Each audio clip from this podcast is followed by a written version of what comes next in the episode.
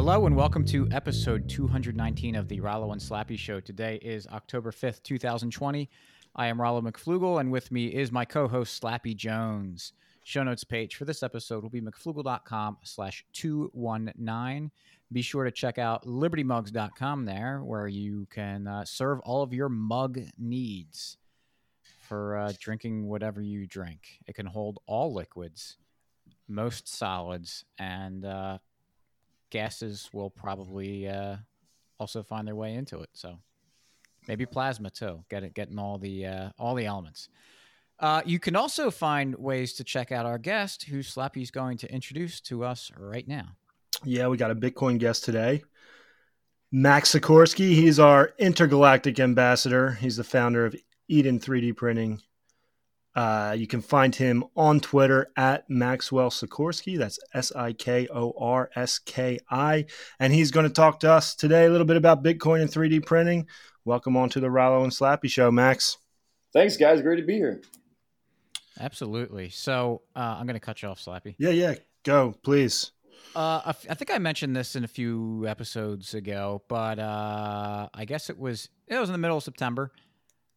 Um, went down to Texas to uh, the Guns and Bitcoin conference, and there, outside with a booth, I noticed someone, of course, with a a 3D printer out there, and started talking to him, and then it'd be a Max, and we kind of hit it off, and what he was doing. I mean, we've we all know what 3D printers are just about, and you know a lot of the gun community is really in love with them because it really really brings down the barriers of gun production so that basically anyone can build their own gun and and do it without anyone knowing it. It's it's you know just an incredible advancement.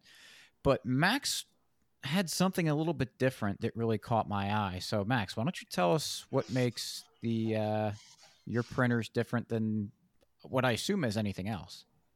Yeah, it is uh, definitely um, within the same ballpark for sure. Um, I mean, yeah, it is a 3D printer, but really what uh, my goal was with um, uh, Eden was a all-in-one device to basically manifest your thought into a physical thing um, within one, you know, volumetric space. Um, so it, it's taken me a long time to kind of really work that out and, and really figure figure out what I'm actually attempting to build. So it's very similar, um, almost identical to um, uh, a four dimensional cube. So a tesseract, where it's a cube inside of a cube. Um, and basically, um, it's a for for the Eden one, it's a 3D printer inside of a full desktop computer. Um, and the benefit that I found for myself um, with uh, w- with using the Eden instead of uh, a traditional FDM printer uh, was I could design it right on the device and uh, send that design right to the printer and start printing. I don't have to go from different devices from my laptop to um, you know the, the, printer halfway across the room, um, and I can make edits on uh, on the device live while while it's printing. Um, so I've definitely rolled back how far I was working uh, out from my past failures. Um, but that's that's pretty much where, where I'm at. So it's it's it's more so akin.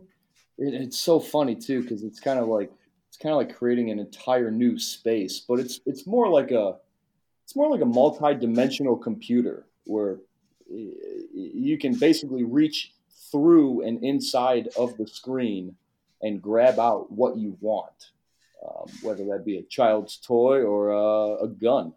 Um, it, it, all goes back down to the intention of whatever you're uh, manifesting. So, um, yeah, it's basically again, it's a it's a it's a cube, a full dimensional uh, computer with a 3D printer on the inside. Yeah, and uh, I think you mentioned at the uh, the one you had at the conference that you were running BTC Server too. Yes, it does run a full node. Um, uh, we had BTC Pay Server run. I was running um, C Lightning on that one as well. Um, but with BTC Pay, we're running uh, LND on there. Um, so eventually down the road, um, and we, we can kind of get into this later if you want, but um, the whole purpose of the single machine is to be able to create and therefore share those designs um, without ever touching a payment processor. Hence why we use BTC Pay Server. If somebody wants to actually purchase a design, or you never end up touching the traditional internet. So uh, probably probably not on this uh, iteration, but maybe on the second or third, um, we will be uh, putting in uh, mesh networking capabilities, um, and then those who do have a ham uh, ham radio um, operator's license, you could also um, you know send those designs via um, radio signals, which is really really mind blowing, um, and all using the rails of uh, Bitcoin and Lightning. Wow. Yeah, I didn't know that. That's that's kind of where it was going, but that's that's a whole new uh, level of censorship resistance. So, can you talk a, little bit about like what got you to this point?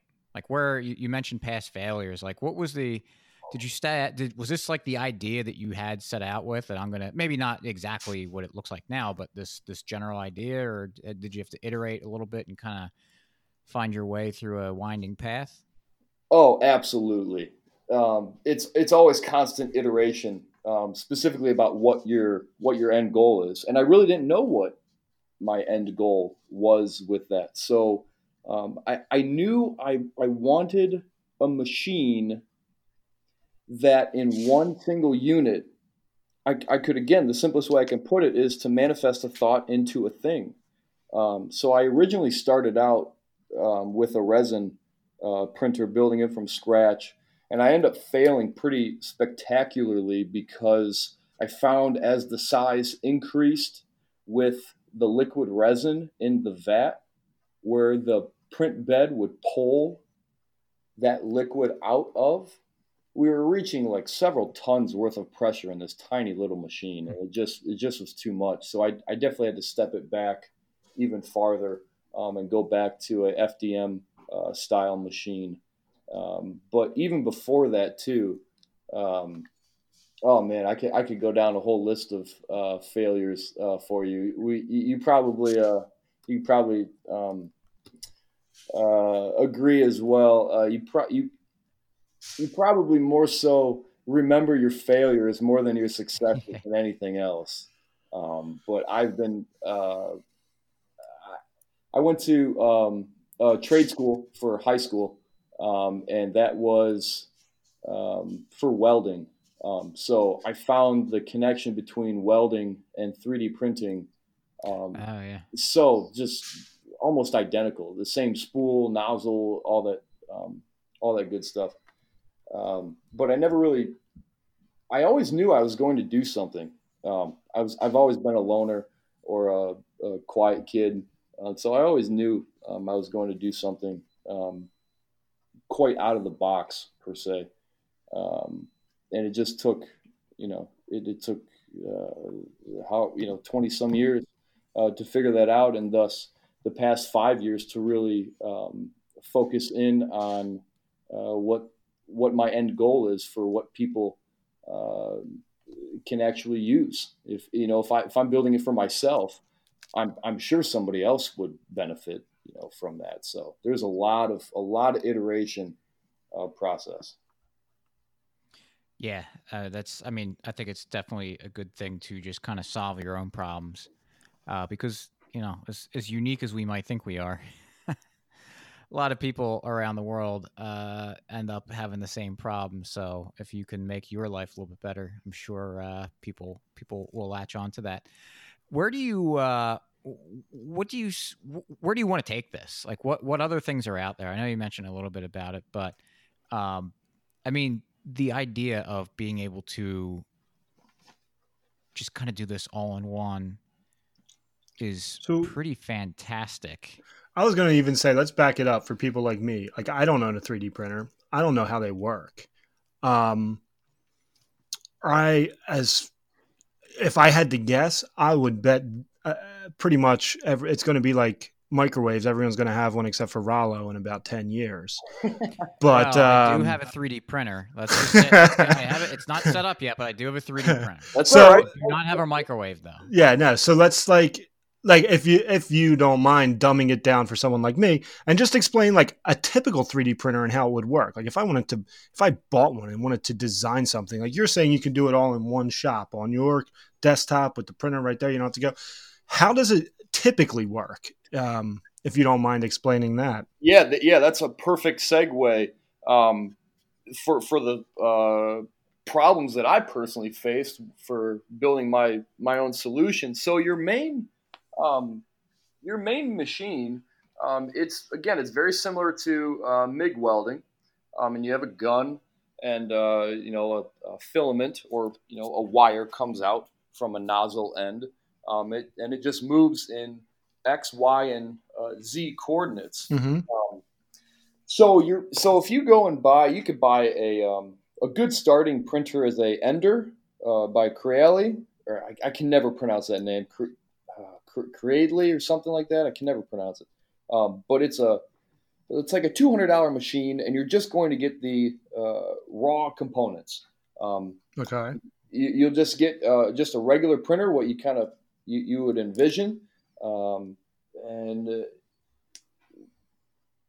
pull a uh, file from um, uh, whatever 3D printing website for design Okay. you want to find, um, and download the STL file.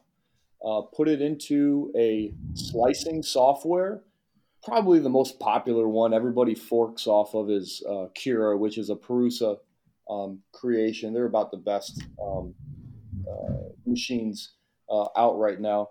Um, so you kind of have three components and three different steps. So you have your printer, and that's like 200 bucks.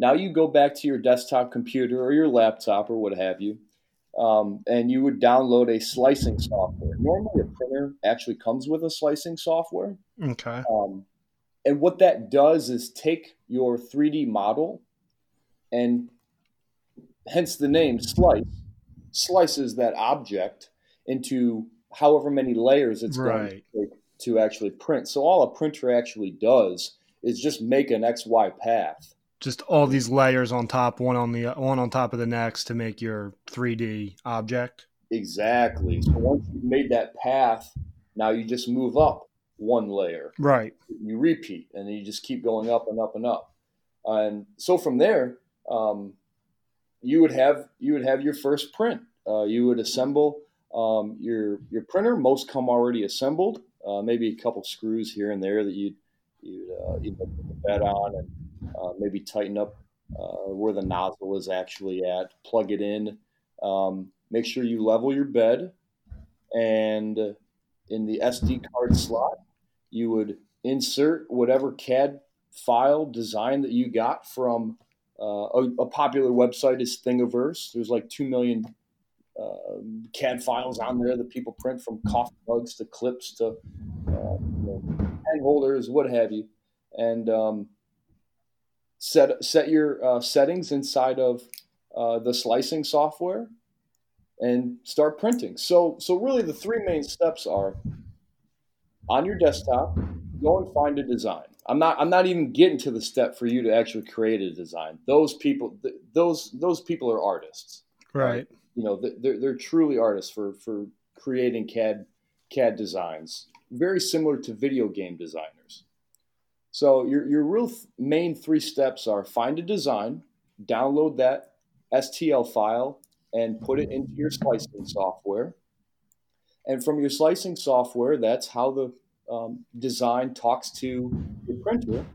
And you would make your settings, whatever you want your temperature to be, your bed uh, temperature, um, how fast you want it to go, what type of material material you're using.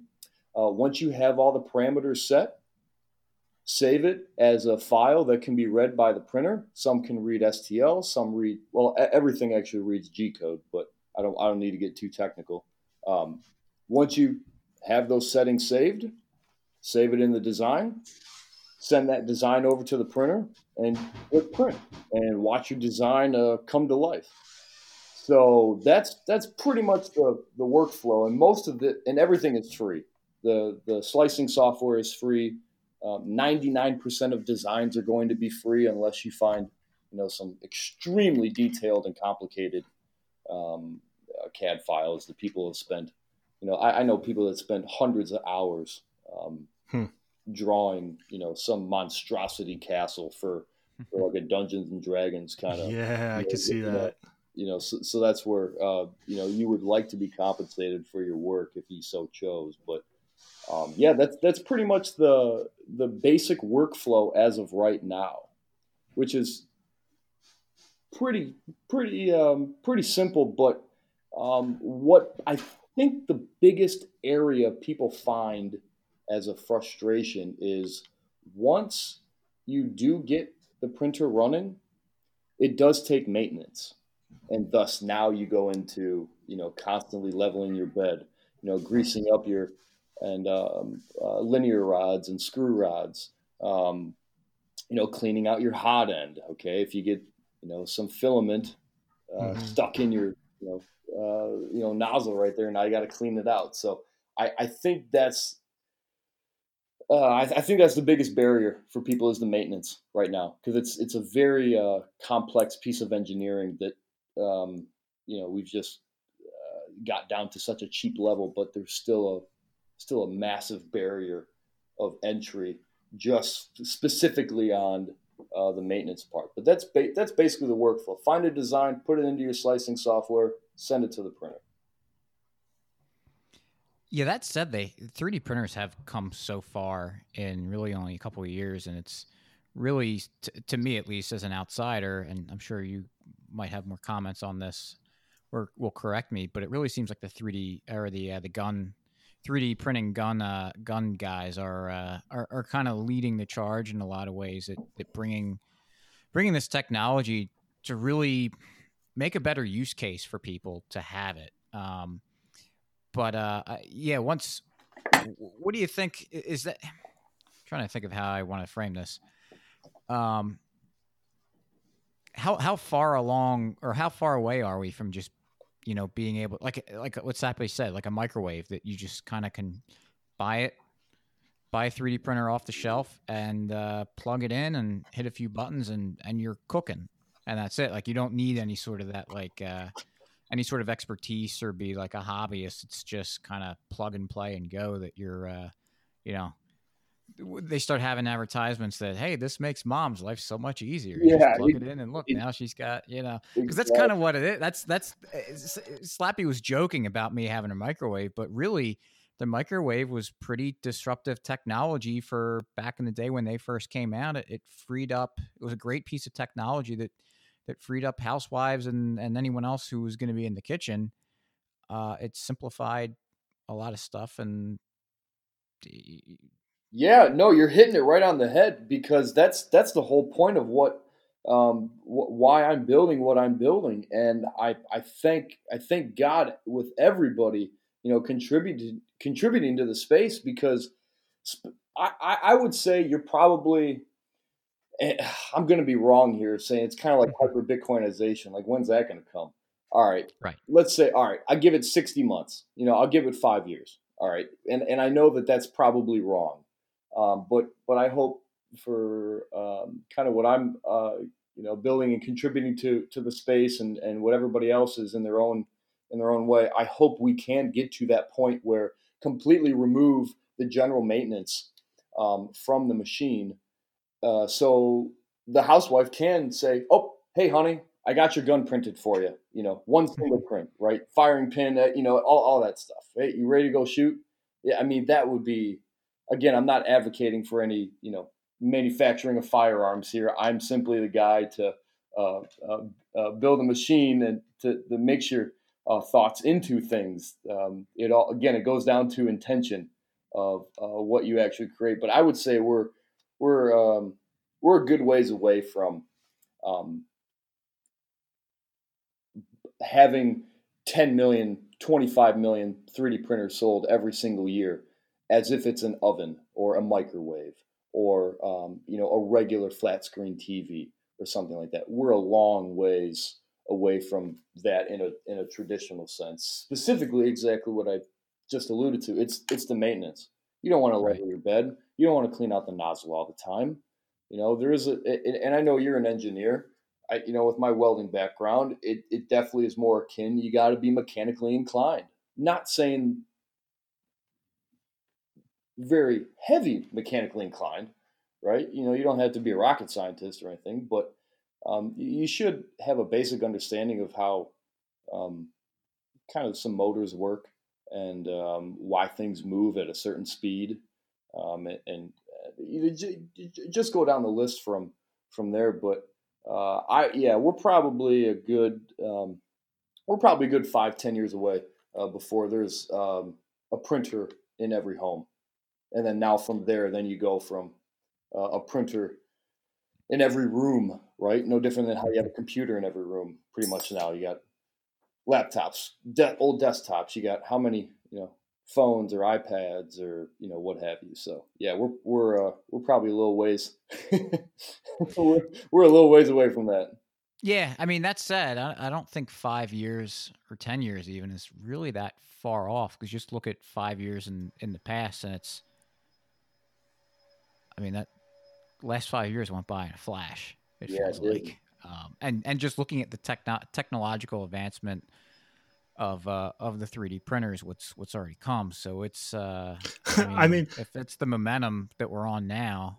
you remember when like flat screen TVs first came out, and they were like these giant boxes, and like two years later, everyone has one. It's not a big deal anymore. Yeah, um, it happens all the time with all kinds. Well, of... I mean, just it, it, I think it's similar to, and this is why I'm so excited about 3D printing is that I liken it to Bitcoin a lot. Is then is that it's very disruptive technology uh, in the space. Bitcoin obviously is for money, um, and 3D printers is for manufacturing. It you know cuts out so much of the time and resources that's needed to produce a lot of stuff. So, what do you think? Like, what do you think? what kind of impact do you think that this is going to have on the world? Oh my god! Um, this is where we get to the fun stuff. Yeah, yeah, yeah. If you want to get really cosmic, this, oh yeah, this, yeah. This completely changes the entirety of the supply chain. One hundred and eighty percent, or or one hundred eighty degrees. You know, you know, change a you know a ten thousand x in productivity because now you can you can you can you can manufacture locally. I don't have to wait for for something to get shipped from China. I can just build it right in my home. Now, again, at the moment, it's slower it's a little more complicated. It's a little more basic. Okay. But you can do multi material prints. And really, what you end up getting is absolute pure customization out of this. I, you know, Slappy, I can make your face into a coffee mug. You can't order that from China in, in three days. And if you, and I'm, you know, actually, that's a lie. You probably could. But it, no one would want to, though. I don't know why it would. hey, that's for the next mug, right? Yeah, we should. Yeah, exactly. That's what we need to do for the Liberty mugs. Oh yeah. See? Ooh. And that, By yeah, Slappy's face on a mug. Exactly. Now I got you. That'll that'll be one of the uh, what are the little pots they used to have next to kids' beds? Oh, before, uh, before when it, yeah, that that'll that'll be what you can use it for. You, you stick it under your bed and and in lieu of an outhouse. Oh, there you go. That's what you use. Hey, if we can sell them, let's do it. yeah, I'll yeah. put my face on it too. yeah, slap, slap your raw. I'll put yeah, we'll put your face on there. We'll, we'll sell ten million of them a year for you. But, but, but, but, but seriously, the the the the degree to which you could you could scale up your local you know ma- manufacturing hub. I mean, ima- imagine if you could be. I, I, mean, I'm kind of like this already on my um, kind of local block. Um, you know, I got, I'm looking at one, two, three, four. I'm looking at three printers right in front of me, and I and I know I got several more out in the garage and in the basement and all that. Um, you know, so so I could be the manufacturer for my block, and you know, I could have my neighbor come and say, "Hey, oh my gosh, I'm so sorry. I, I had a uh, something. I had a I had, I had a hinge break on my fridge, and the part's out of stock because China won't ship it for some reason. Can, can, can you come over and you know and, and look at it for yeah, not a problem. You look at it, you get an idea for a design, you kind of ske- you, you sketch it up and then you put it into a CAD program, you draw it out, you do a test print, and you walk over an hour later, 60 minutes later, and you say, "How does this look?" Oh my gosh, that's that's identical to what I just had. Ah, fine. Let me work on some, you know, fine tuning of, of this so it actually fits into the screw hole or it doesn't hit the door when it closes, what have you. And then, you know, maybe another half an hour later, add, you know, 60 minutes in your print time.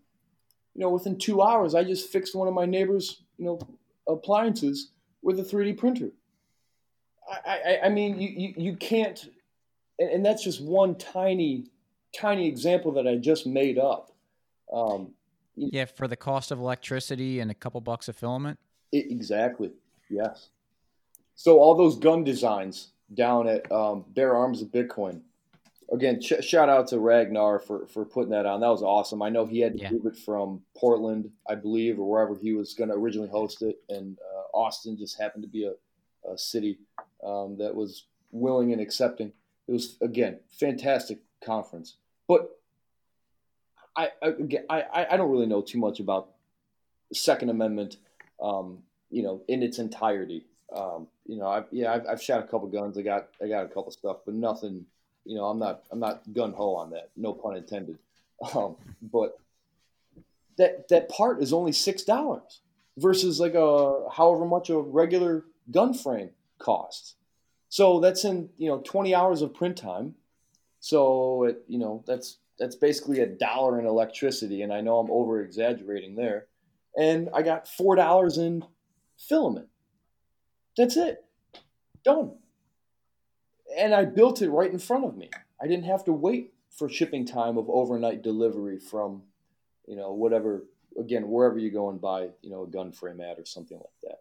So it's just so mind blowing. And even if somebody chose to be dedicated, I've seen warehouses, and I'm not kidding, guys. You, you know, you see greenhouses or hydroponic, you know, gardens that are, you know, like the size of a football field or something like that, just massive. I've seen warehouses where there's just thousands of 3D printers just lined up, cranking out Hmm. single products. And when one machine runs out of filament, there's an automatic remove the old spool and put on the new filament back into the machine and thus continue the process. They never shut off. So if you're dedicated and you're willing to do that, you could be, you know, just just absolutely ginormous, you know, for personalized manufactured parts within your local geography. And that's what's so absolutely disruptive to the supply chain.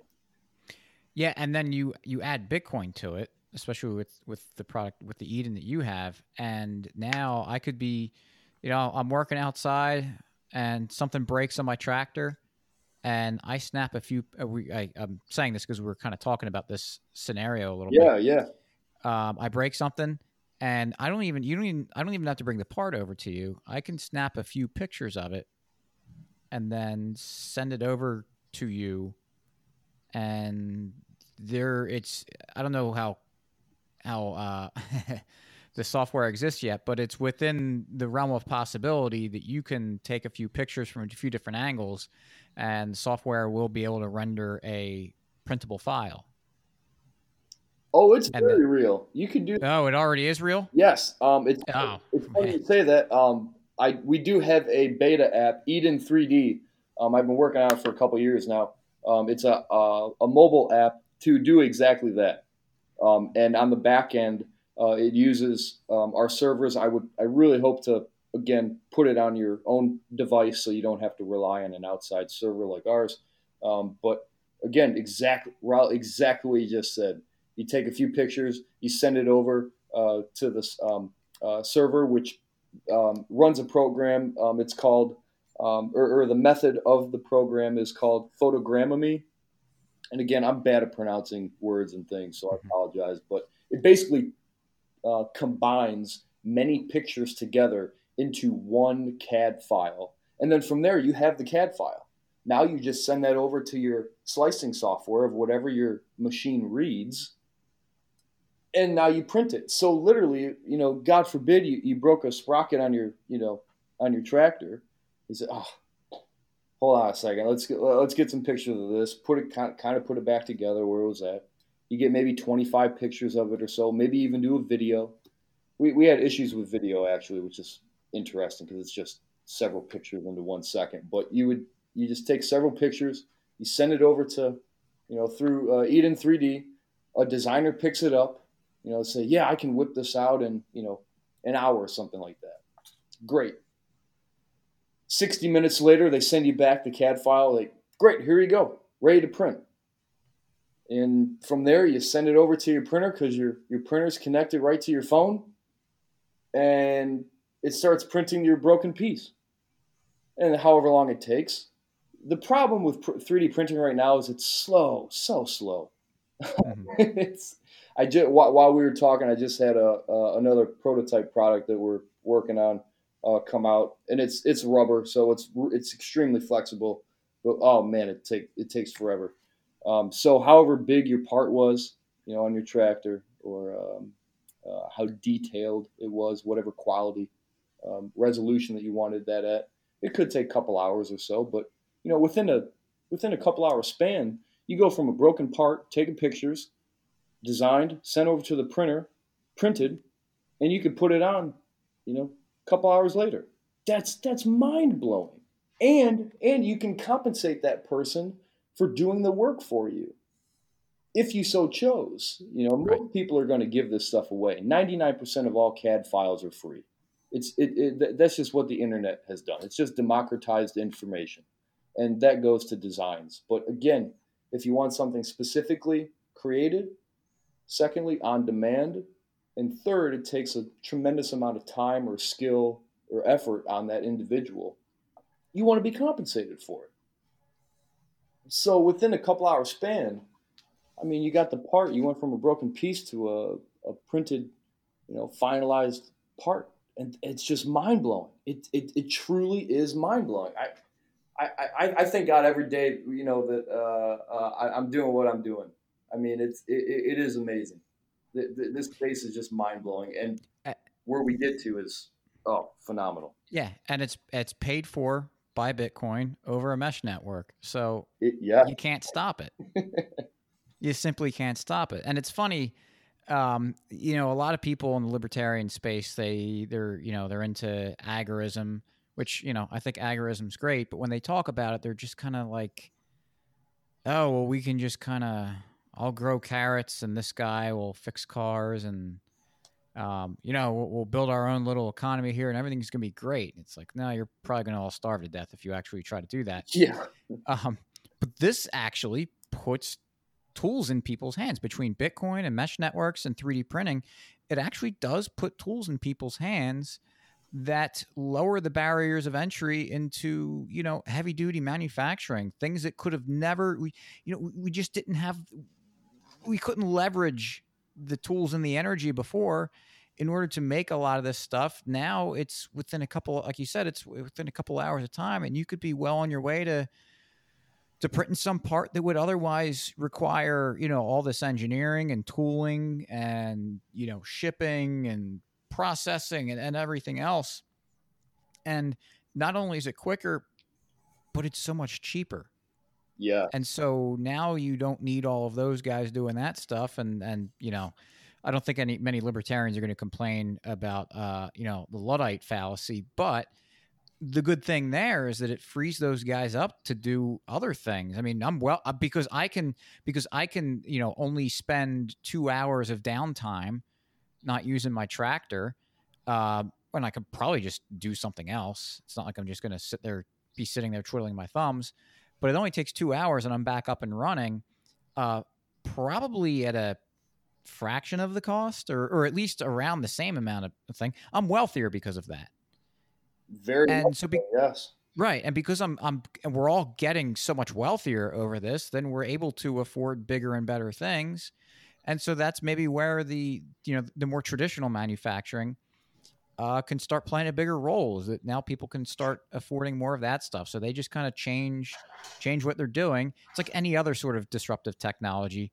You know, you look at Netflix uh, and Blockbuster, and they changed the way that they delivered media to people. Blockbuster didn't adjust. They went out of business and they had to liquidate stuff. And someone who was a better steward or user of those resources became, you know, used became wealthy with that. It's going to be the same thing with traditional manufacturing. If those manufacturers don't get with the times, don't make good speculations, they're going to have to liquidate. And someone who's better at doing that stuff, a better entrepreneur, will come in and, and use those resources better so that you know all of humanity's better off so this is just like it's it's finally something where you know all the, these ideas that oh i'm gonna i'm gonna kind of do this stuff myself um you're doing it without you know economically destroying yourself. You're you know the only way this works is if people are bet you don't have to convince them that oh you're you're doing this thing that's to like fight the state that's hurting you. You know do they even you know care about the state um is is one big question. So you have to like convince them to economically demote themselves because it might maybe in some weird twisted way harm the state in some weird kind of angle that you look at it while ignoring everything else. But man, with 3D printing and Bitcoin, you don't have to go through all that. You just say, "Hey, you just broke that thing. You can have a brand new part in uh, in two hours, and for 25 percent of the cost you otherwise would, instead of waiting." Uh, you know, Amazon shipping, two day Amazon Amazon shipping is great, but uh, two hour wait time or whatever it's going to be, whatever. You know, we keep saying two hours, but you know, whatever the fraction is, it's better. And then also, you just there's there's so much this this ripples through the economy in so many ways. We could probably spend four hours talking about it, but if we're if communities or individuals are printing their own stuff, uh, that frees up a lot of the you know the shipping lanes and everything. And now you know you can even make an environmental argument on this is that there's less less airplanes have to fly uh, with cargo, or less ships have to to move cargo around. There's less traffic on the roads moving stuff. Uh, so it, it it frees up all of those things to do to do other bigger and better things, things that might have not been profitable to do before. Now, now because there's less traffic, that now they can do those other things, or there's just simply less of it. We don't need it as much anymore, and that's fine. The market finds a way. I, I find uh, th- this is one of the components. There's several others, but this is one of the leading components of the fourth industrial revolution. You know, j- just pure local manufacturing. Just wait until these printers get smart. Okay, wait wait until these printers 100x their speed. You can cut that tw- that two hour part time down into 15 minutes because everything's done locally on your phone or on your AR glasses or something like that. Automatically scans and you just say, "Hey Siri, 3D print me." um, you know, this broken, you know, piece on my tractor. Boom, done. It already does all that back work, you know, for you. Um, I, I find it amazing of how we got here. Not so much on 3D printing, but on the um, the global um, movement of trade. And it all came down to the standard, well, first of all, the design, and then thus the standardization of the shipping cargo containers you know, where they hold uh, God knows how you know two thousand, you know, uh, shipping crates or five thousand, whatever this ridiculous number um, on there. Um, that I think that was kind of developed in the late fifties, if I'm not mistaken, and that's really what dropped the cost down for um, getting your Chinese goods shipped to you in two days, uh, because it costs you know literally it costs, you know uh, four or five dollars to ship one million coffee mugs on the shipping container you know that's you know that's sent over um, and however long it takes two days or something like that three days from uh, you know port to port. I think they come in it uh, in san francisco or los angeles wherever it's at um, so just to be able to disrupt that past disruptor is is just mind blowing. You know, now you're shipping, um, you know, the actual raw material materials and components. You know, you're shipping in, you know, however many millions of tons worth of filament or, you know, resin or, um, and again, there, there's so many different manufacturing processes, but 3D printing itself, it's all basically the same. You, can 3D print concrete, metal, um, organs, hearts, um, livers, um, obviously plastic trinkets and stuff like that. Um, but it's all basically the same same steps and the same uh, geometric um, patterns that, that it makes. Uh, you just pick whatever medium uh, in between and um, go from there. So you could be 3D print. I mean, they're already 3D printing houses within a day. You know, a, a you know a 900 square foot house in Haiti, and um, you know the hurricane maybe took everything down, and then you know next day you got uh, 12 houses built uh, from one 3D printer. Um, you know, so just imagine you know the scale of of that as we continue go to go down. It it's it, it truly is it truly is mind blowing. I'm I'm just waiting for Slappy to actually get a printer and, and start sending. Well, so, um, yeah, no, I'm thinking that might be my next uh, my next purchase actually. Well, I mean, it would be great for. I mean, it would be great having your for your kid, like just having your kids learn. That's too. what I mean. Like it's, me it's to learn it, my kids, and be on. Let's get ahead of this. Yeah. Well, and and that just Max, you just you just made something else pop up in my head that I never really thought about before. But with all these different media that you would be 3D printing with, if if people are individually and or locally 3D printing stuff and um, using less of the traditional manufacturing and therefore less of the shipping stuff, you're you're dropping the number of or the varieties of things that are being shipped and kind of standardizing it. It's like, well, there's you know, I, I don't know how they package it. You know, obviously the rolls of of plastic uh, uh, filament is one, but I'm sure it's it's kind of all just rolls of filament. The concrete might be a little bit different, but now instead of being like, all right, well we gotta we gotta ship these, uh, you know, these these ten mugs, these fifteen phones, hundred computers, uh, three cars, um, and two, you know, uh, uh, housing p- things for housing construction, and they're all different varieties of each one now it's just like, oh, we're shipping these three types of filament in these colors. It, it, it just would make all of those logistics so much more efficient because you're you're you're cutting out all of those steps in between that make all these different things. It's it's all that variety happens on the on the end user. Yeah, you're so, raw materials, and thus you're you're creating um, that design locally, right? You know, so I know you said you you could have a problem shipping the concrete. You don't need to ship the concrete. You just need to source it locally from where you're at, and yeah. if you can't, then you just you know you know now you bring it in from from wherever it's at. Now you bring in the stone and the lime and all that stuff. Um, but but yeah, that yeah, that's exactly right. We don't need to worry about shipping that end product to a user.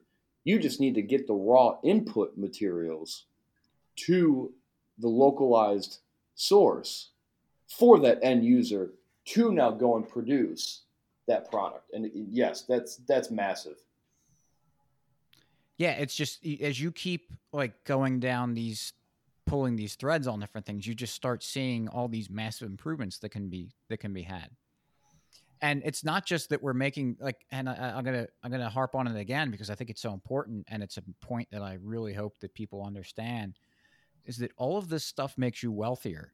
So not only is it just making normal processes and, and normal things that we do in our day to day lives more efficient, um, but it's well because of that, it's making us way more wealthier. So we can afford so much more stuff, and then you couple that with uh, you know hyper Bitcoinization and going on a Bitcoin standard, and now all of a sudden not only are you becoming wealthier in you know dollars, it's you're becoming wealthier in terms of Bitcoin.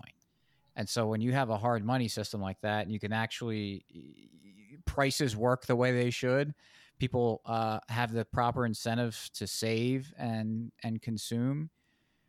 I mean, this this this development of 3D printing and this technological advancement is happening before there's a hard money.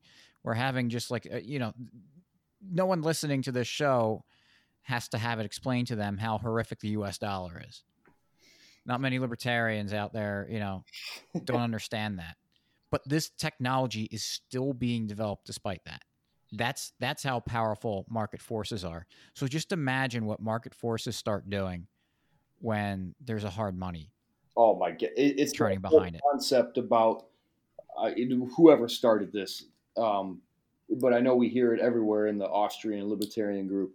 You know, imagine how far civilization would would be in advanced technological stances if we would have just stayed on a gold standard. Right. Just just go just play that in your mind for uh, basically storing human time into a sound money and thus allowing your own working capital to work for you and thus let that compound onto itself. We would probably already be on Mars and stuff like that. I know Elon, you know, really complains. And, and it is amazing, specifically looking at Elon. He is he is literally a one and, and again, just just as I do, I have several people helping me on on on my project and, and company on so many different aspects. Thank you to everybody that that is you know help contributing and stuff like that. So same thing for for him. He's not a one man band, but he's a one vision guy that said we need to get people off this planet and start populating throughout space. And nobody nobody was even like you look back at like 2000, 2002 and all that stuff when he started SpaceX. You know, it's nobody was even remotely close to doing that. They were they were still, you know, doing theoretical experiments inside NASA, you know, closed chambers, you know, where where you guys you guys we got to fix the first problem. We need reusable rockets. You know, imagine if you had a plane. I love that. I love that example. Imagine if you had a plane and you're flying down to Texas, okay? And they blew up the plane after you landed. Hmm. You know, that's a ridiculous price cost for that ticket. But now reuse it two, five, a hundred, a thousand times. Now you save all that capital because of human advancement into that specific product. Now you can go and have more free time. So you don't have to go build a second rocket for a second trip. And thus it just compounds from there. So the the the the space that you can grow in between Bitcoin, localized manufacturing, um, you get your smart assistants. I know we've kind of already had that for about 10 years or so, and, and, we've already had AI. People don't think AI is here yet. You, you, you guys don't realize it. AI, you, you are living amongst artificial intelligence as we speak, and it's been like that for at minimum the past five years.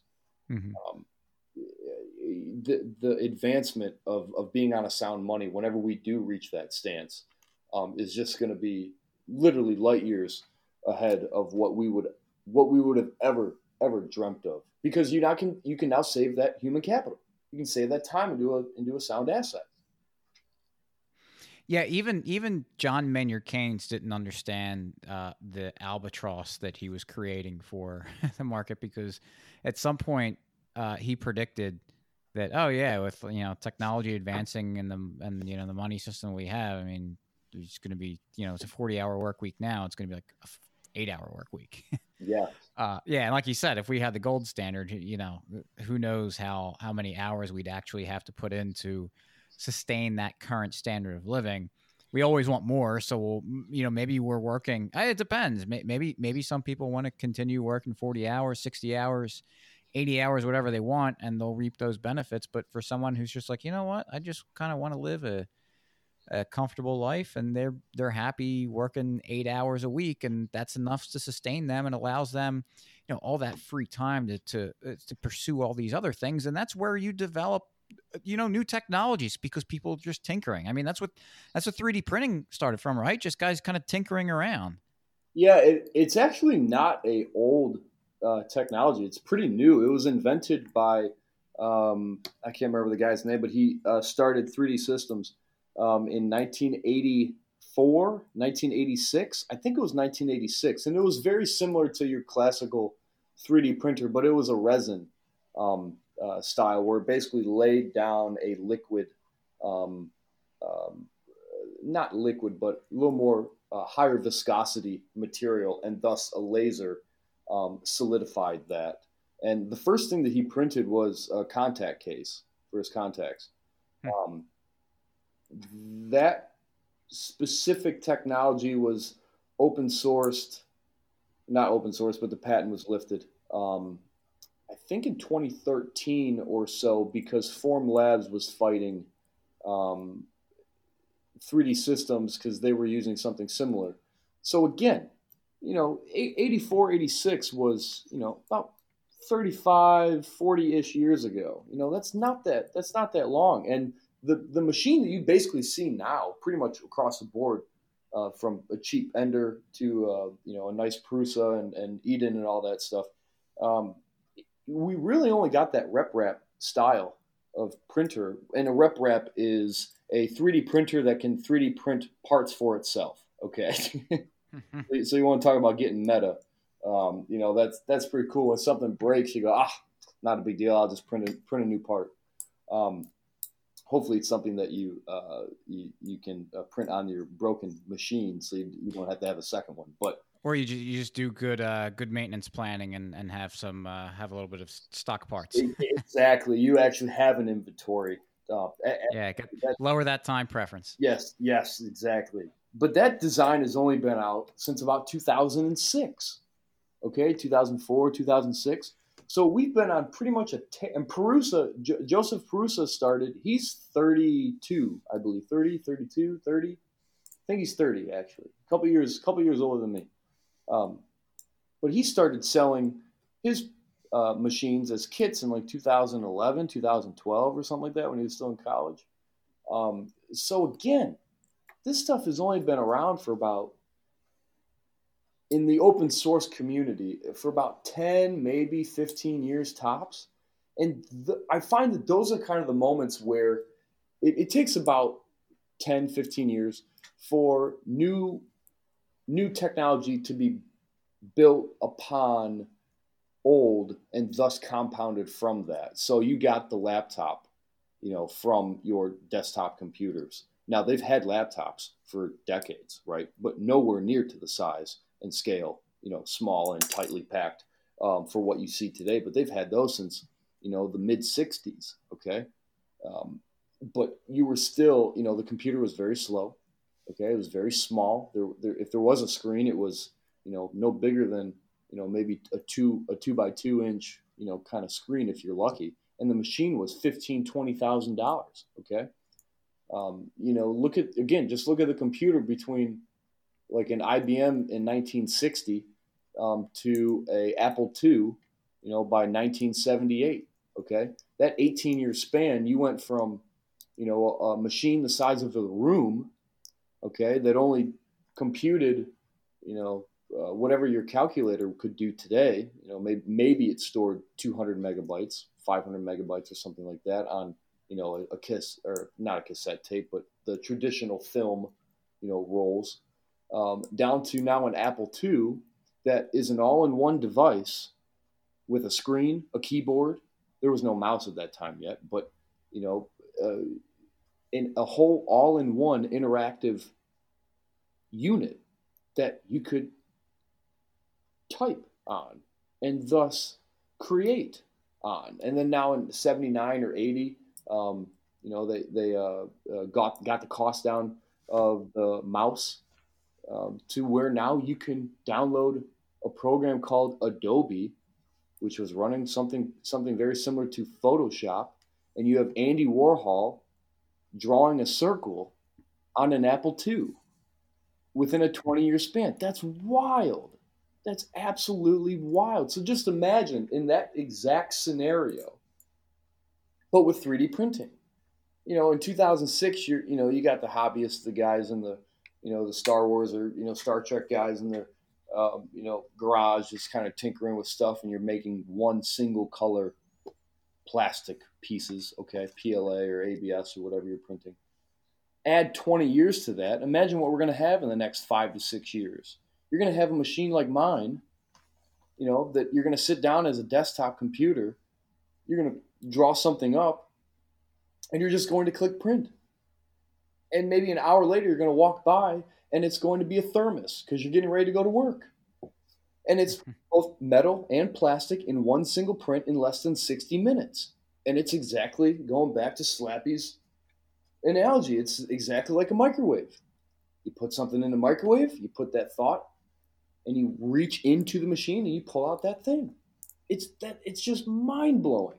It, it's it's absolutely mind blowing of the growth that these fourth industrial revolutionary products and services that that we have for um, uh, over the past 20 or 30 years now you're in a culmination of of kind of you know that that epicenter where it's just a, a supernova of explosion and creativity and you know the new tech that comes out of that and the specialization on, on that end you know scanning designs while you're walking down the street. Again going back to like I, I just keep envisioning you know when i close my eyes like a kid you know he's wearing ar glasses or something like that going his way to school and he's just scanning crap all the way through school and he gets back and he's you know he has a catalog of like 40 things that he scanned you know and he doesn't know which one to print yet you know I, I mean, it, it it's gonna get it's gonna get very wild very quickly.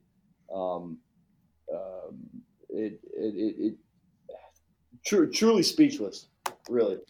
Well, and the crazy thing too is that we're thinking about it in terms of what already exists right now. We have no idea what this this this new next industrial revolution is going to bring. That's going to revolutionize things. Because uh, how how do we? There's no way of knowing it. The iPhone in uh, you know 2002. Right. So eh, eh, we're ex- we're as excited as we are just in the frame of what is already the existing technology, all the improvements that can be made there. Like this this is, is not even assuming that we're going to have some advancement that we can't even predict um, just kind of blowing all that stuff out of the water too oh absolutely yeah you you you can't you can't know the unknowns that you can't foresee you know so um, when those moments and, and i think those moments come exactly what, what, what you just said slappy was the iphone moment I, I remember looking around i'm sure you guys do too everything was there. It's already built and out in the open, but nobody's doing it right. You know, you had your you had your flip phone, okay? You had your desktop computer at home. You had your your old CD player, right? You know, so that's a third device, or maybe even had an MP3 player, right? So that's a third or fourth device. Now a fifth device, fourth or fifth device, now you have a digital camera, right? How convoluted is that? That's ridiculous. And and I, I, I literally bought the iPhone the day it came out because um, I knew it was going to change the world. I've always been Apple um, stuff, but uh, my mother owns a marketing company with people all over the world working. Um, so we, we we've always used Apple stuff. Um, uh, we also own a auto body shop, uh, so that's kind of where I get more mechanically inclined um, stuff from. But um, you could see how convoluted that space was between 1999 and 2006. You know, it's kind of seven year window where things were getting better and better and better and better, but they were all individually getting better. It took, again, that kind of supernova moment to say, what the hell are we doing with all this stuff? I don't want to carry around my cell phone, my CD player, my MP3 player because I can't put my you know CD songs on my MP3 player. I got my digital camera, um, and um, well, yeah, and maybe even more CDs, you know, for files um, you know, that are too big for my, you know, to send over the internet or something like that. You still had okay, again, going back to your Netflix analogy, right? They started shipping DVDs, right? There was no streaming, right, in 2006 mm-hmm. started, or you know, even even before. Yeah, that. I used to do that. Yeah, ex- exactly. So now you get that moment where somebody looks around and says, "This is stupid. Let's just let's just put it all into one," knowing full well that the camera was not as good on the iPhone as the digital camera. The cell service sucked. Okay, we were I, am tell, we were still on edge. Okay, it had a two megapixel camera, no app store, no front facing camera. Internet was super slow because it was loading a full desktop website, you know, hmm. page. Okay. Again, I will reiterate, there was no app store. I know I had to load games in my in my uh, um, I think I loaded games on the school bus in the web browser. So in class, when I know I didn't have cell service, I could still constantly refresh that page or keep it active, if you will, just to play games. So, right. you know, it's just like how stupid is that in hindsight? But it's okay to be very basic and you know raw in its functionality. But what you did was remove all of that clutter. No, no need for a second digital camera. No need for a you know a second device. You had your iPad, iPod in the device full desktop computer. You got a camera on there. Again, it was a crappy camera, but you still had a camera. And it ultimately it was a computer in your pocket, and that's exactly what he wanted.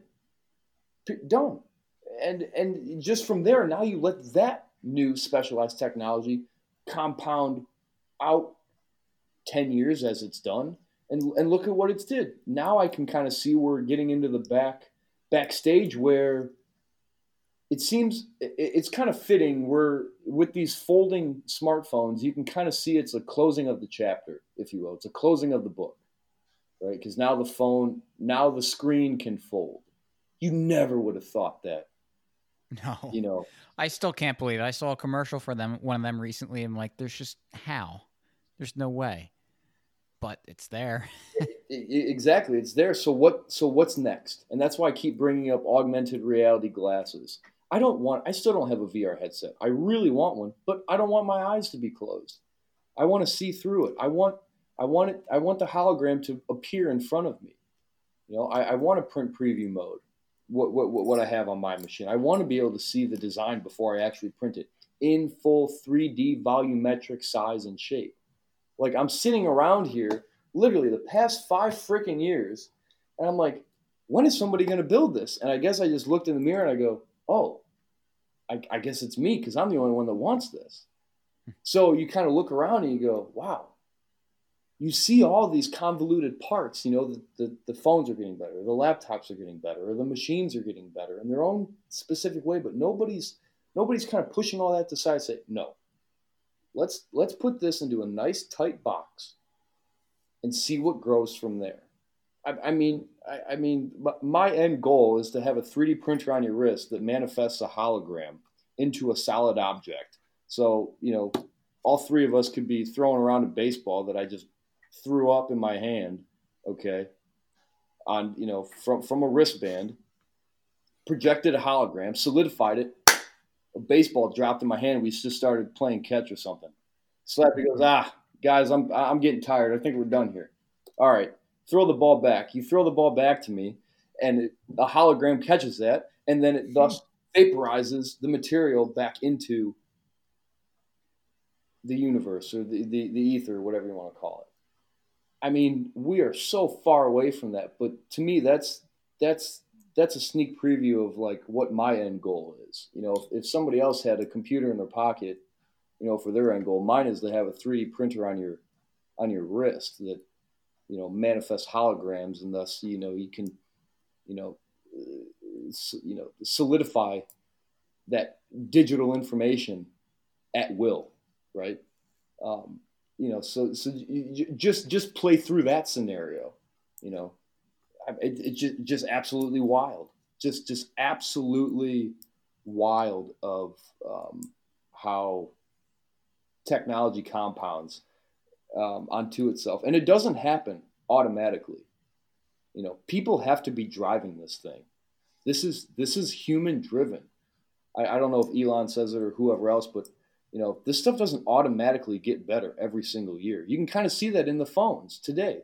They're only getting slightly better. Maybe a better camera, maybe a better resolution in your screen, or you know, maybe a little cooler app because it pulls some new type of algorithm and you know slight tweaks. Nobody's really pushing the bounds. So the foldable phone that's cool. You're pushing the bounds but it's not there yet. I want to touch a hologram. I want to feel i want to feel light. And if i want i want to manifest that into my into my hand. And and and that again it's not going to happen automatically. I, I need help guys. I need help Yeah. So um, why don't you tell people where how they can help you? Yeah, go to uh, Eden3dprinter.com and uh, kind of check out um, uh, what uh, we're working on. um, uh, you can go to our GitHub page. It's really weak at the moment, but um, follow us on Twitter as well, Eden 3D Printer at um, uh, Twitter. Um, I will be uh, shipping the final prototype here, hopefully by the end of the year or so. We'll also be at Bit um, Bitcoin 2021 in LA, which is the Bitcoin Magazine conference. So we'll, we I think that's in end of April. Um, so we will have uh, printers available uh, for people to walk home with um, that day if they so choose. Uh, but yeah, feel free to reach out to me either on Twitter or reach out on um, uh, Eden's uh, Twitter page or uh, website. Um, if you're looking for any work within the Bitcoin space, 3D printing space, um, we are definitely hiring. Um, I just brought on a couple software engineers, a couple or two designers actually um, that just kind of work out um, uh, some designs for, for people, mainly on the back end um, when when um, uh, we do release our beta app. Um, but yeah, we are uh, slowly but surely growing, and um, I can I can tell you guys this: I'm not going anywhere. I'll be in this thing for decades. So check yeah check us out and uh, go from there. Just just keep a keep your eye and ear on us. Absolutely. That'll uh, I'll put that all in the show notes page for the listeners, mcfloogle.com slash two nineteen. Uh, was there anything else we didn't cover that you want to want to talk about? Um, oh, or send us off with?